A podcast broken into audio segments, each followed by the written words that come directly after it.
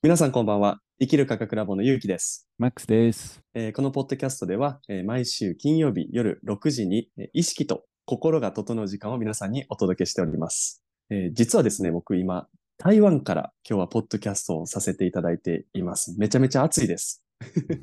暑そうですね。エアコンの後ろかけてますね。もうがっつりかけてます。台湾ではですね、もう36度当たり前、もうすぐ多分う38度とか40度いくんちゃうかなと思うんですけど、ただね、それだけじゃなくて、に日本でもね、今、和歌山でもね、結構暑いんで、でも、レベルが違いますね。そうなんですよ。もう本当にね、もう、あの、外はさながらスティームバス。本当にもう、あの、はいスティームサウナか。はい、サウナですね。今でも、この和歌山のね、ろ6月20日なんだけど、この気温って、イギリスにそもそもないんですよね。で、このああ、気。温、この気温、まあ、30ぐらいがあっても、この湿度はないんですから、イギリスの夏には。なので、もう日本に来た頃から、日本の夏はこんなに暑くて、こんなに湿度が高いっていうのが、相当参りましたね、最初は。ヨーロッパの夏ってやっぱりカラッとしてますからね、日陰に入ると涼しいですよね。快適ですよ。それが本当ねにえ。快適で、あの夏をそんなこう気分で知らないから楽しみにしてるって、す梅雨に入ると、何これ？みたいないや、僕全然違いますよね。空気中に水がいっぱいあって、結構大変でしたね。うんそうなんですよ。だからまあ日本の方はね、ちょっとヨーロッパのこう、ピクニックに行ったりとかっていう文化に憧れてね、あの公園とかね、あの晴れてる日に行ったりするんですけれども、もはい、う、もうなんか汗だらだらの中でもサンドイッチ食べても、もうパンべちゃべちゃになるんちゃうかなっていうぐらいね。汗かいてそうですね。ほん本当に文化は。やっぱ気候と深くつながってるんですよね。で、そういうふうに考えると、イギリスでは一番結婚するのはベスト、まあ、ヨーロッパ全体ではやっぱり6月ですね、ジューンブライドですね。なんだけれど、うんその文化を日本に持ってきたら梅雨じゃんみたいな感じなんだけど。そうね、本当そう。いや、本当文化と気候って本当に大事ですね。はいその土着のサイクルですよね。うんうんそこの国、例えば日本だったら、日本の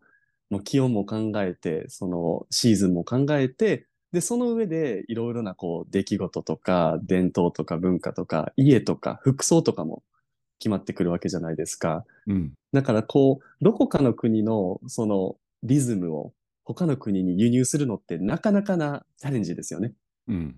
違う国に今台湾にいるからいろんな国に行くと、その意識とその国の意識その国の人々の意識とその土地とその風土といかにもリンクしてるっていうことを気づくんですよね。よくよく見る。それが僕がすごい旅が好きでまあ今度僕も来月ヨーロッパに行くんですけどそれぞれの国それぞれの人もそうなんですよね。やっぱり白人っていうのはもう自然に北の方にうん。いいたんですよね。で、やっぱり北の方って太陽は強くないので、太陽が強く当たらない、肌がその強く当たらない太陽を受け入れて、逆に通して光の周波数を肌を通して体内にビタミン D とかね、他のホルモン作れるように、我々の白人っていうこのね、し白い肌ができてるわけですよね。で、その白い肌がいいとか、えー意識して、いろいろと無理して作ると、でもやっぱり日本の、えー特に夏に向かないんですよ。すぐ、ね。すぐ真っ赤、真っ赤になっちゃうんですよ。やっぱりマックさんもなる？真っ赤っかに。なります。あの気をつけないと。だから、うん、割とね、日本に住んでるのがな長いので、ちょっと免疫ができたんだけど、おーうんうん気をつけないと赤くなってしんどくなるんですよね。逆にほら、あのーこう太陽の光がこう強い国の、例えば台湾のね、方とかがヨーロッパの方に行ってしまうと逆に鬱っぽくなっちゃったりね、太陽が、太陽の光がなさすぎて。そうですね。そういう現象が生物的に認められうて、ん。でこれは台湾もそうなんだけど、一番きついのが、やっぱり肌がもっと黒い黒人さんのあアフリカアフリカから来た方とかは、うんうん例えばヨーロッパの北部、ね、イギリスもそうだけど、さらにね、スウェーデンとかノルウェーに行くと、うんうんうんうんほぼ100%うつになるんですね。ああ、そうですか。はいそれは、うんうんうん。夏は、夏は大丈夫なんだけど、ちょっとうんうんうん夏が過ぎて秋になった時点では、太陽のパワーが足りないので、体内にホルモンやビタミンは十分作れないので、通らない、うん通らないから、その肌を。なるほど。まあ、工夫すればね、カバーできるんだけれど、結構ね、やっぱり環境とそのその人間のうん状態が合ってるんうんうんで、僕はよく思うんだけども、ちょっと大きく見ると、我々みんな地球人ですよね。そうね。で、その地球人っていうことは、今の地球の位置と太陽の位置によって、やっぱり太陽から光もそうなんだけど、光プラスさまざまな、えー周波数がうん。太陽から我々の地球にやってくるんですので、うんうん。私たちがそれにちょうどいい生物的なメカニズムを持って、言えば肉体を持って、うんその太陽の周波数とこう一緒に生きてる、共に生きてるっていうふうに最近すごくハマってね、光の研究研究とかしてるんですけど、光っはい。てやっぱすごくね、面白くて、生物と物理学のいろんなルールを破ってるんですよね。例えばなんですけおどー、研究によると、宇宙ができたビッグバングですね、もう最初の、うんうん。最初の爆発で宇宙ができたという説が、まあ、一般的に受け入れられてるんですけどね、まあ、他のか仮説もあるんですけど、その時からできた光って今でも宇宙の中に飛び回ってるらしくて、おお、それはロマンがありますね。ロマンがありますし、うんそれ、がもう宇宙の最初からですからね、100万年でも何でもない、もうう何ん、十億ですよね。で、そうねそれが年を取らないんです。フォトン自体がうん光子がずーっと飛び回っていながら、年を取らないっていう性質を持って、うん不老不死なんです。なるほど。じゃあ、フォトンは、じゃあ、いつまで経っても居続けるわけですね。宇宙の中がこう、浮遊し続けてる。不老不死の光は、私たちの体、私たちうん。に当たると、まあ、いろんな影響はあるんだけれど、まあ、その不老不死の性質だったりすると、うんそ。れをうまく、うまく吸収する方法がないかなとも思ったりして、それは面白いですね。で、それこそこの不老不死の光っていうのはどういったものを僕たちに届けてるのかっていうのもなかなか気になりますよね。やっぱりこの光っていうのも、まあ、いわば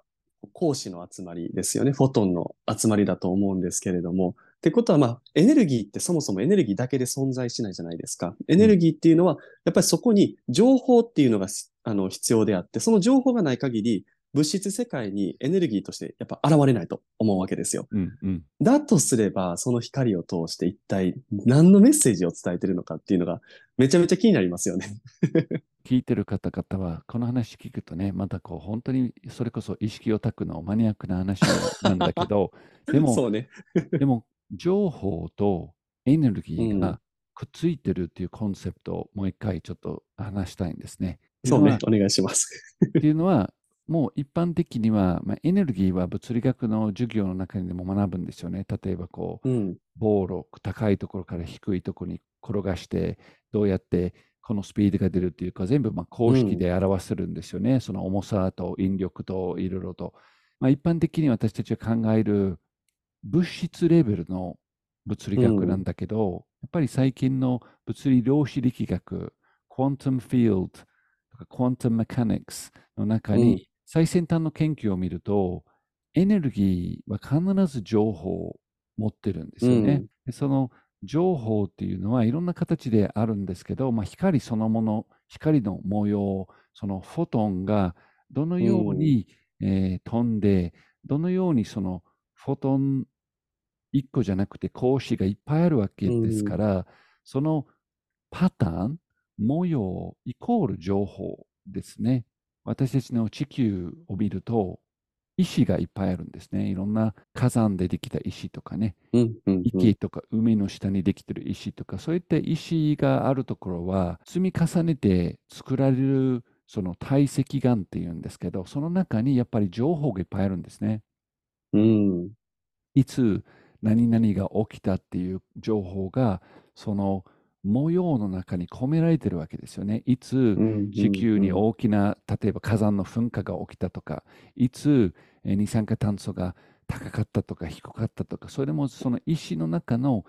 情報を分解することによって、過去の情報を得られるわけですね。それと同じようなコンセプトで、まあ、エネルギー全体、熱もそうなんだけど、光、光子の模様によって情報が入ってるんです。でその情報を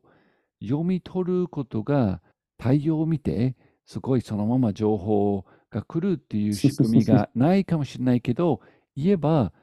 直感的に情報をキャッチしたり、えー、なんとなく、え自分の中に気づきが来たり、例えばその日の夢を見ることによって何かのこう気づきや自分の人生に絶対気づいた方がいいという夢を見たりすることだってあるんですよね。で、それある意味で、我々は常に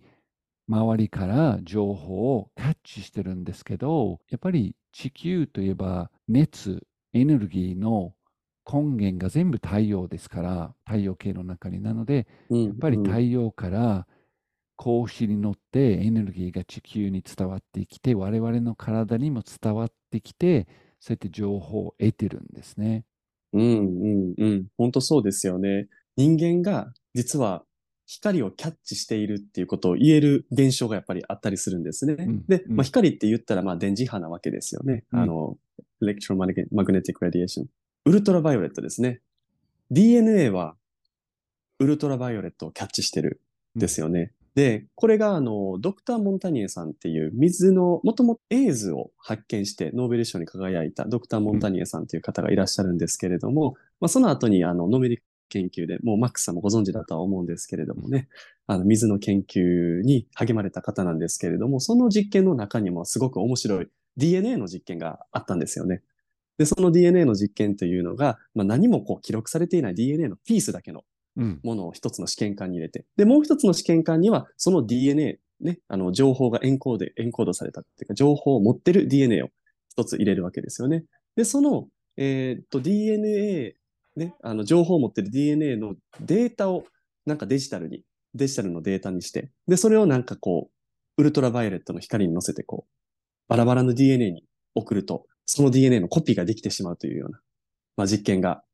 あるわけなんですけれども、まあそのね、詳細は置いておいて、何が言いたいのかっていうと、DNA はこう光をキャッチしてるわけですよね。そうですね。間違いない。世の中にはいろいろな光がまあね、溢れてるとは思うんですけれども、DNA は確実に光をキャッチしてるっていうことはまず一つ言えるんじゃないでしょうか。特に DNA は吸収してるとも言えますし、まあ、全体的に太陽ってその電磁波というとなんかこうすごくイメージが響きが悪いんですけど電磁波って自然の現象であって、えー、例えば、うん、携帯をねすごい頭の近くにずっと持つと脳に悪い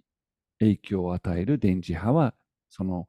スマホから来るっていう現象はあるんですけど、それと違って自然界の中に全てのものに電磁波が電磁波があるんです。太陽から電磁波も大量来てますし、我々の肉体そのものも我々の肉体の周りの空間に実は電磁波を出してるんです。うん、発信してるんです。これは生物学にね、だいぶあの30、40年前から測られて知ってたんですね。で、ある意味で物質レベルで、まあ、太陽を浴びるとさっき言ってたように赤くなるとかビタミンが作られるとか、うん、こういう物質と物質の、まあ、やり取りもあるんですよねある意味でその光と肉体の。でもう一つのレベルで見るとやっぱりさっき言ってた情報ですね。太陽の中に太陽の光光子の模様の中にある格子がどのようにアレンジされてその光に乗って自分の体自分の DNA に当たることによって情報が来たりする。でもう一つのレベルは僕はすごい興味深いなんだけど我々の太陽系の中に最も強い電磁波を持ってるのはやっぱ太陽ですね。最もパワフルな電磁波を発信してるんです太陽系の中ではね。はいはいはい。銀河系の中にもっともっと我々の太陽より強い太陽いっぱいあるんですけど、我々のこのスペースの近所で言うと、うちのね、うん、地球に最も近い太はい、太陽になるわけですね。でその太陽から電磁波が来て、光の模様、情報が来て、それが我々の体の周りの電磁波とやり取りをして、うんうん、そこでやっぱ情報のえー交換というか、情報を今ダウンロードしてるんですね、ある意味でう。んうんうん。だからある意味で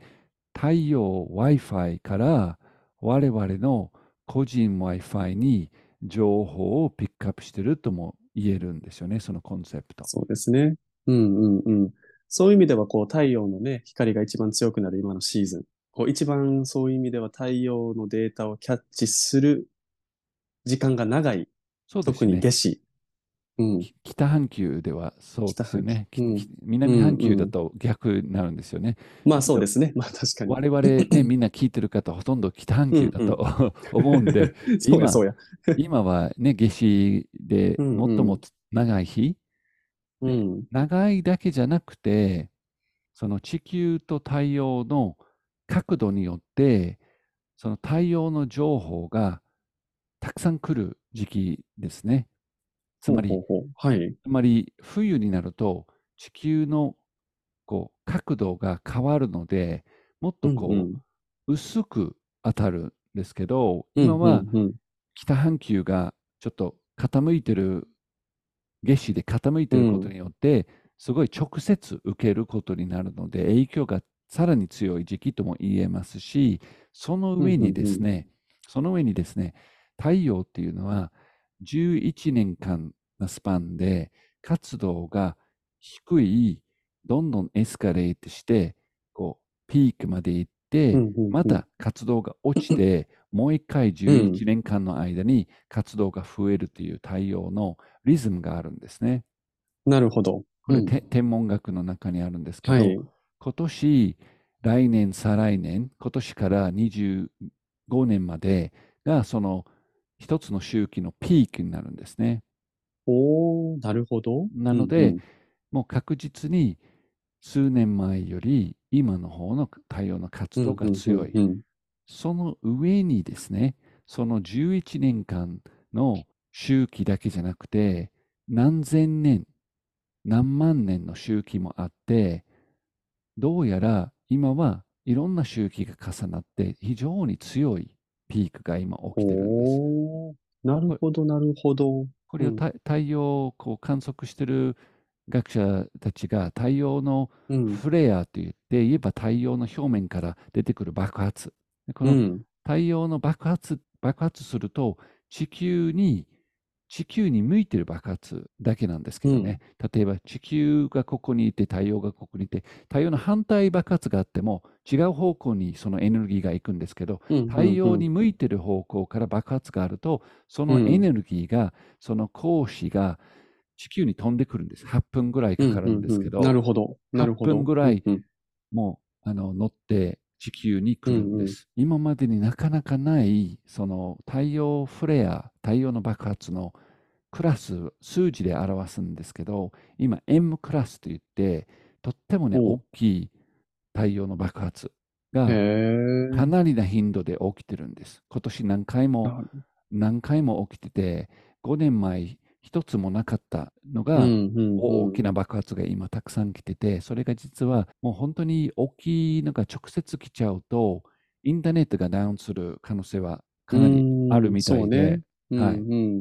なので、えーバックアップして自分の大切な情報を バックアップして、えっと、そうね。それをバックアップするだけじゃなくて、そのバックアップしたものを、えー電磁波に強い、本当はファラデー、うんファラデーケージに。入れると一番ベストなんですけど、そうね。うん。完全なマニアックな話なんだけど、これをうん要するに今皆さんの肉体に皆さんの肉体の周りのエネルギーフィールドに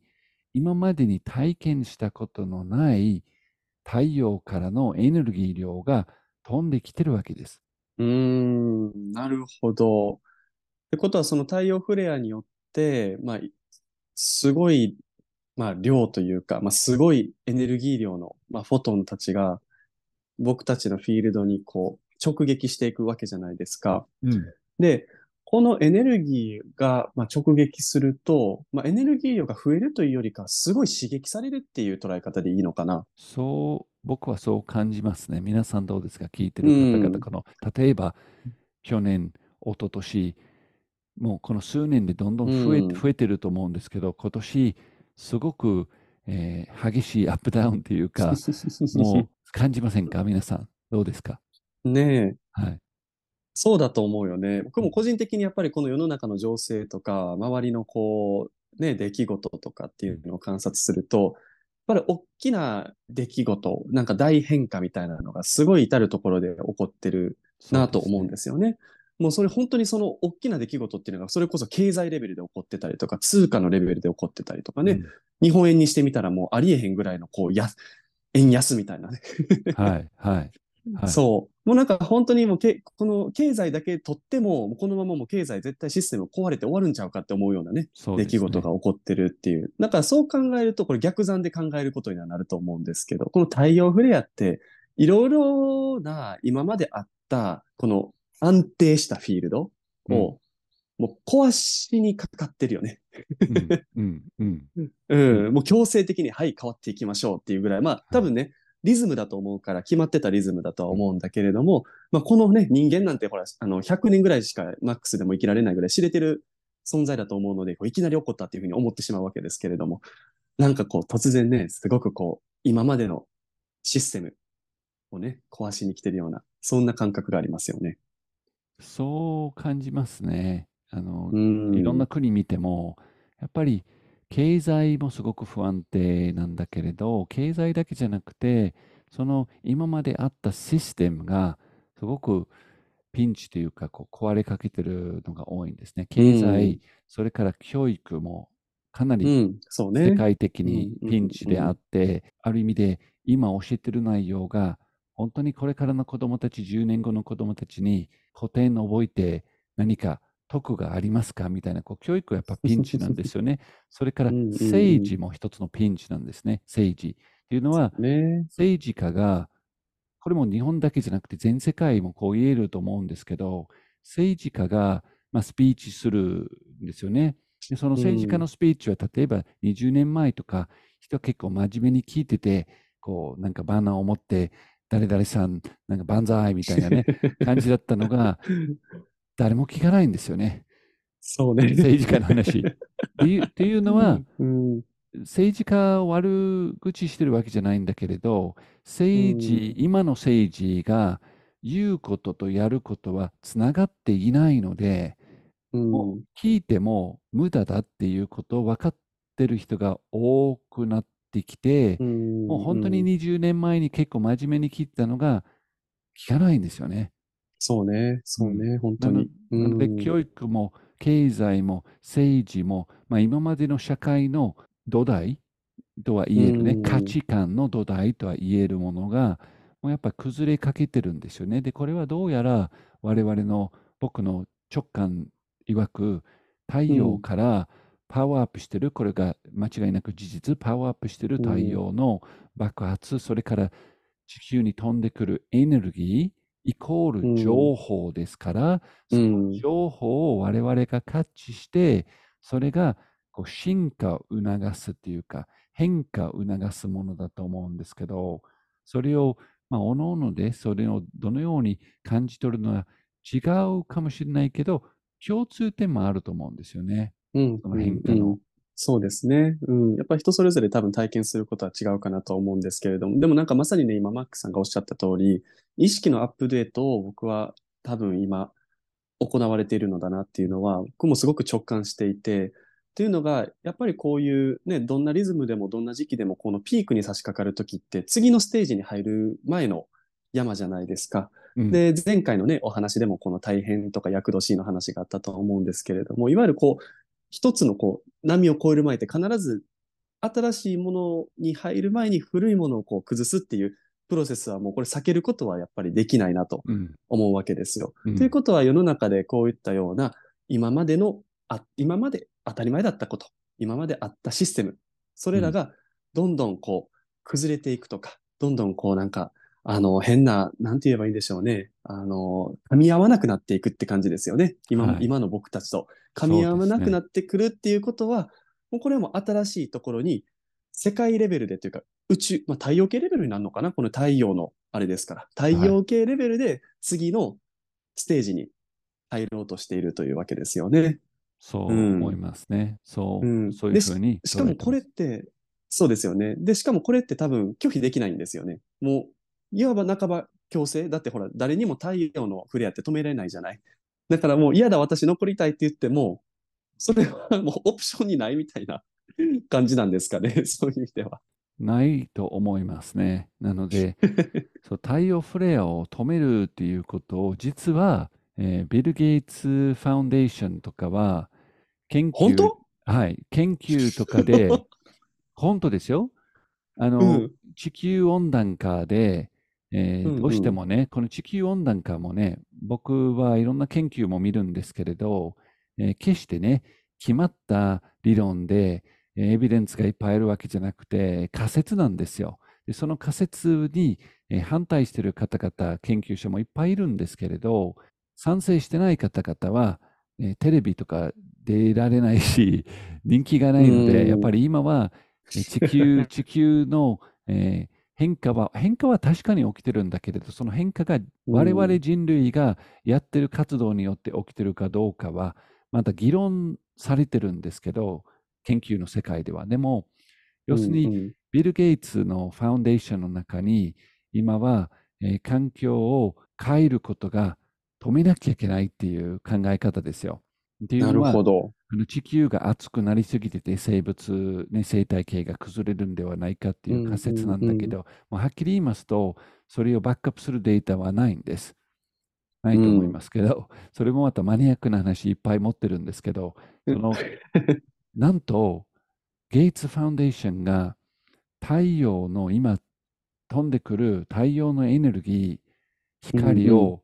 どうやって遮断できるかっていう、ものすごいえ研究されてるんです。え、ええ、どうやって遮断する？ってことは何？その電磁波を跳ね返すなんかそういうパラボラアンテアンテナかわからへんけど、そうそういうのを作ろうとしてんの？作るはあ。一つの作るというより考え方として地球と宇宙の間の、まあ、地上から何百メートル上がるとあ何百キロ上がると、うんうんうん。そのそれぞれの層があってオゾン層などね。そのはいはいはい。高い層の中に要は粉になってるメタル、うんアルミなどをそこに巻くことによって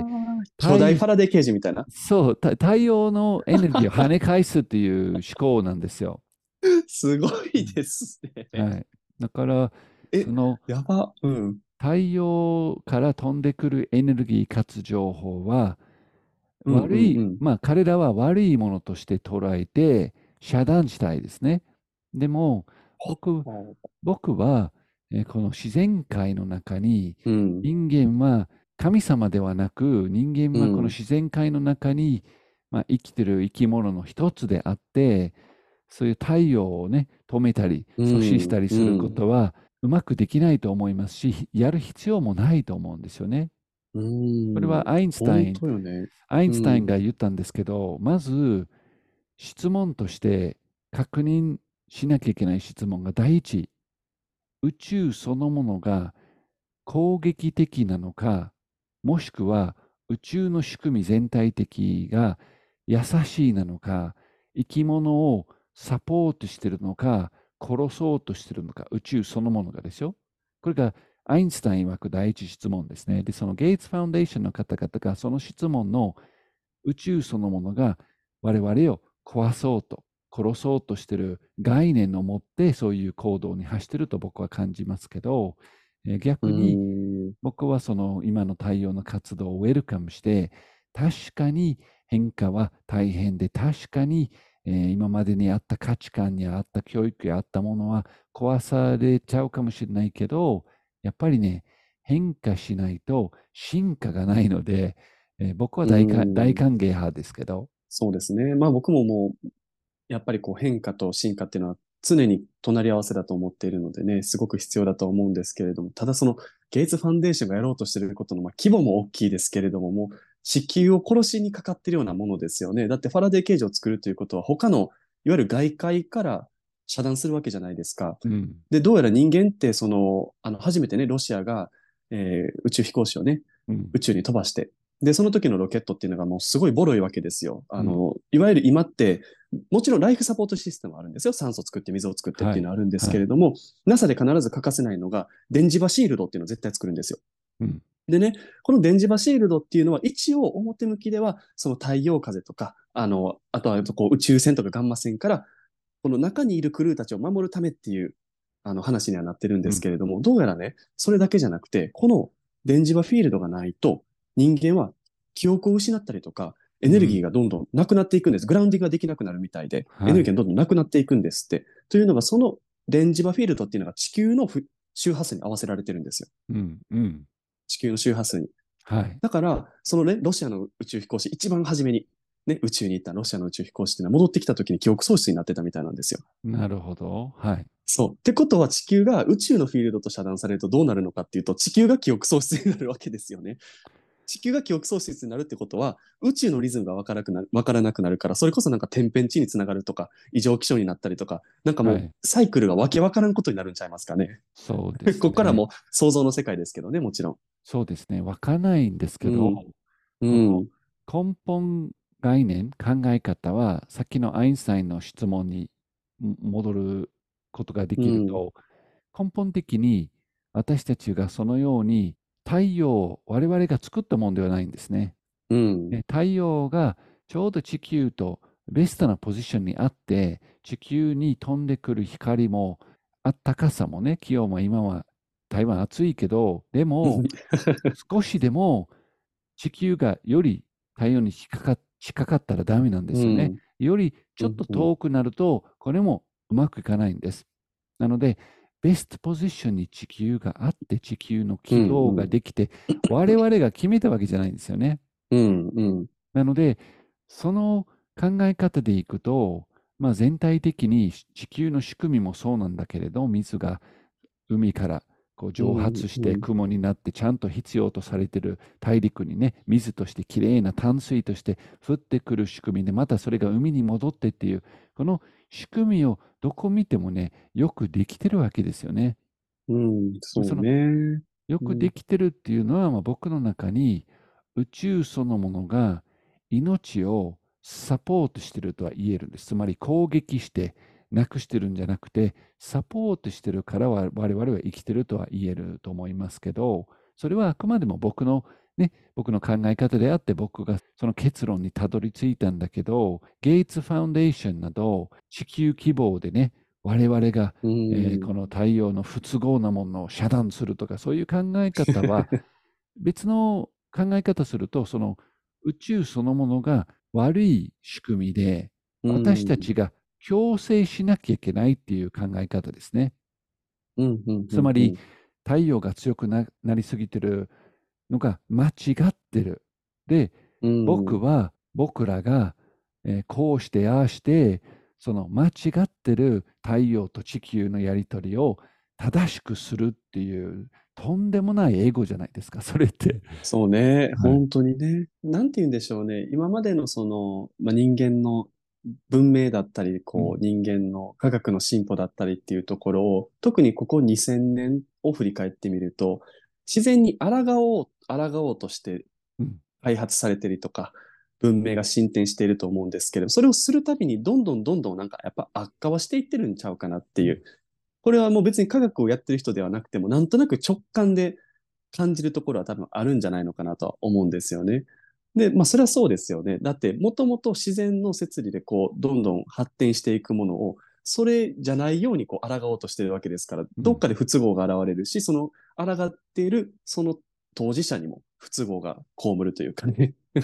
はい。そういうことにはなっていくとは思うから、やっぱりいかにそれを、それをというか、いかにそういった出来事、その宇宙のリズムで起こる出来事っていうのの中に意味を見出せるかどうかっていうのが、その抗うことよりも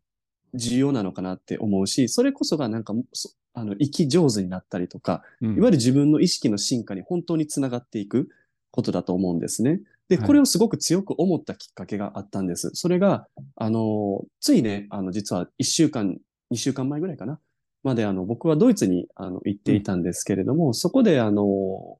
意識のカンファレンスがあったんですね。うんで、その意識のカンファレンスで、登壇されていた方の一人に、イタリアからいらっしゃった、うんあの、量子バロンの方が、あの、の、いらっしゃったんですよ。あの、ジュセッペ・ビチェロさんっていう、うん。なかなか可愛らしい、あの、おじいちゃんで、すごくあの、チャーミングな人なんですけれどもう、ん。でね、彼がその量子バロンっていうのを通して、まあ、意識の説明と、もう一つはこの美しさについてお話をされてたんですよ。美しさ。でね、あの、物理学者的な美しさの説明っていうのはなかなか、あの、面白いもんやなとその時思ったんですけれども、まあ、基本的に僕たちのその目の前にあるその物質の世界っていうのは、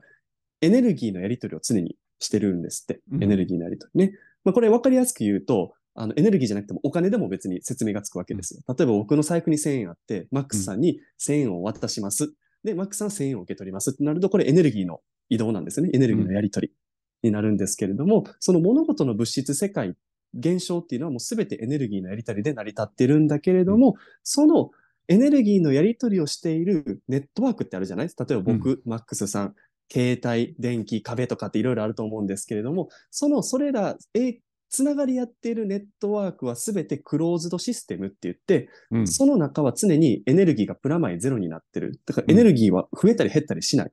保存の法則って言われてるんですね。で、この保存の法則が成り立つやりとりじゃないと、量子場状態のものが物質として権限しない、物質として減少化しないってうん。言うんですよ。うん。つまり、これが調和であり、私たちのいあの意識を持った生き物とか、意識がなくても意識体として存在しているものってあるじゃない？あの、意識がないって言うとおかしいんだけれども、石とかも木とかも意識持ってるじゃない、そういった存在たちっていうのは、常にその調和っていうのを直感して物事を行動したり、決めたりとかしてるんですって。ただ、調和しないとね、行動ができないっていうことが起こるんですよ。じゃあどういうことなのか、調和しないと行動ができない。例えばね、ジュセッペさんの実験の一つで、調和すると減少化する一つに脳の神経があったんですよ。脳神経。うんこれ脳っていうのは基本的に量子的な側面と物質的な古典的な側面っていうのがあるんですね。で、この量子的な側面っていうのが古典的になるためには調和しないと出ないっていう話ですよ。脳の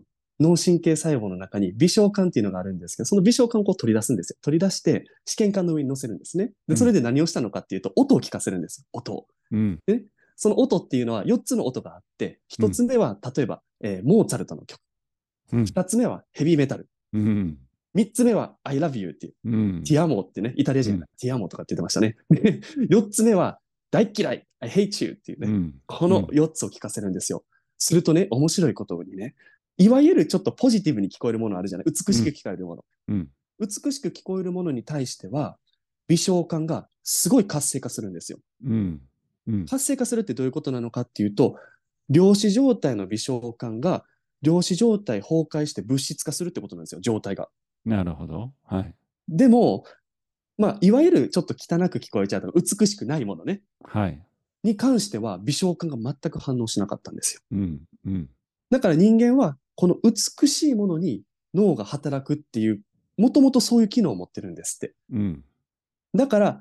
いわゆる美しくないもの、まあちょっとそのビチェロ風、あのビチェロさん風に言うと、微小感が量子状態から古典状態にならない対象に頭を使い続けると、いわゆるゾンビみたいに動いてる状態なるほど。はい。になるんだって。で、うんなんで僕この話したんやったっけな？もともと何の話してた？ちょっと話してて忘れちゃったけど。いや、めちゃくちゃ面白いなんで、僕もうん。その流れ、流れに乗って、えーそう。もう5分前なんてすっかり忘れてますから、でも、あの、これが。すごくね、面白いと思って、僕がこの話をうん聞いて、もうまさしくね、この美しい音、美しい響きのある、その音だけじゃなくてですね、そのバックにある意味ですね。で音、うん。音っていうのは必ずそのバックに意味があるんです。例えばなんですけど、歌詞がない曲あるんですよね。でも、その音楽のこうアレンジによって、すごくこうハートがオープンになって涙が流れる曲もあれば、いや、特に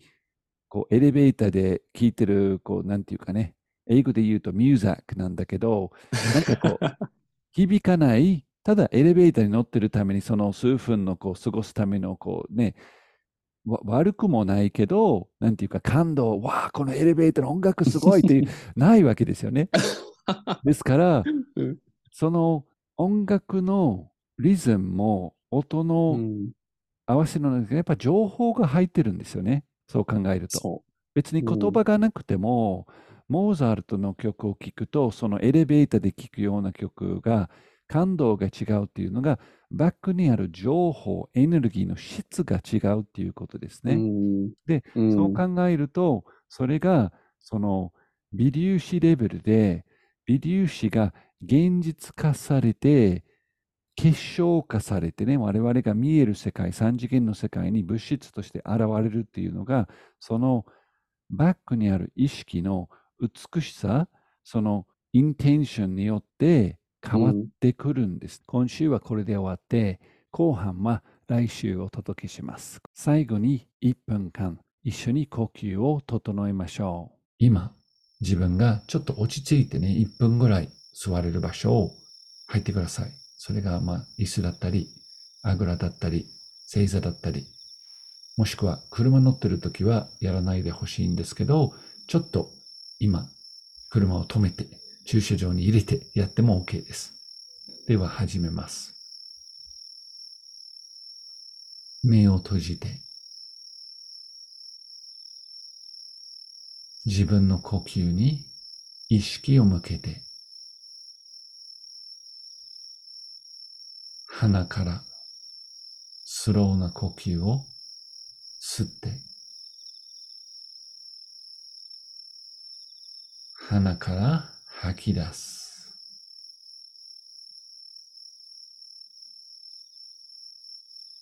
吸いながら肋骨が開く。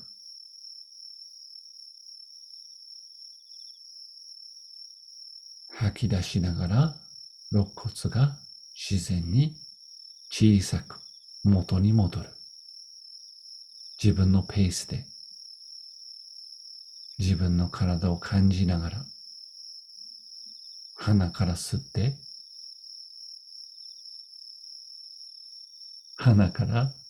吐き出す。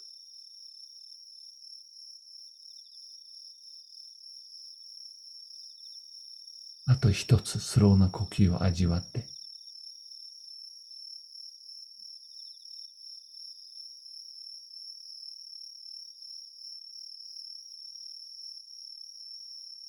準備ができたら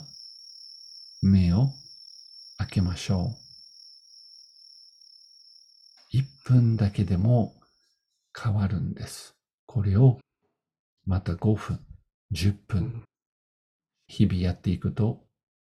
素晴らしいことが起きるんです。では、マックさん、次回も話していきましょう。はい、楽しみです。